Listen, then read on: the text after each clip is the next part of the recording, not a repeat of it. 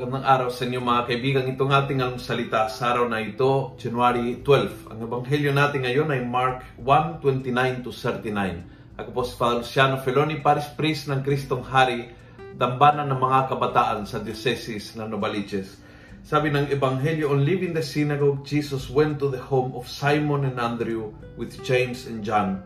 As Simon's mother-in-law was sick in bed with fever, they immediately told him about her.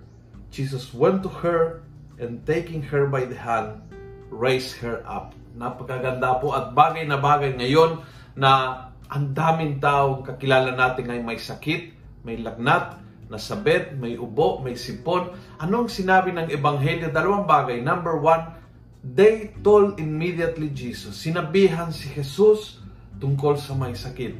Yan, first thing to do kapag may kakilala ka nakasakit, put that person in prayer. Tell Jesus about that person. Kwento mo sa Panginoon ang tao na minamahal mo na kasalukuyan ang may sakit.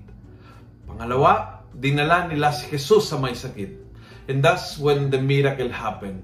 Kapag inabot mo si Jesus doon sa may sakit, and this can be done in so many ways.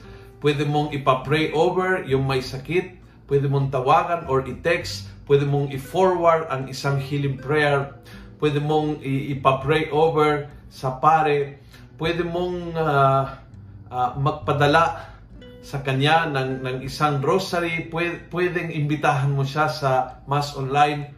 Maraming paraan upang dalhin mo rin si Jesus sa bahay at sa tabi ng may sakit.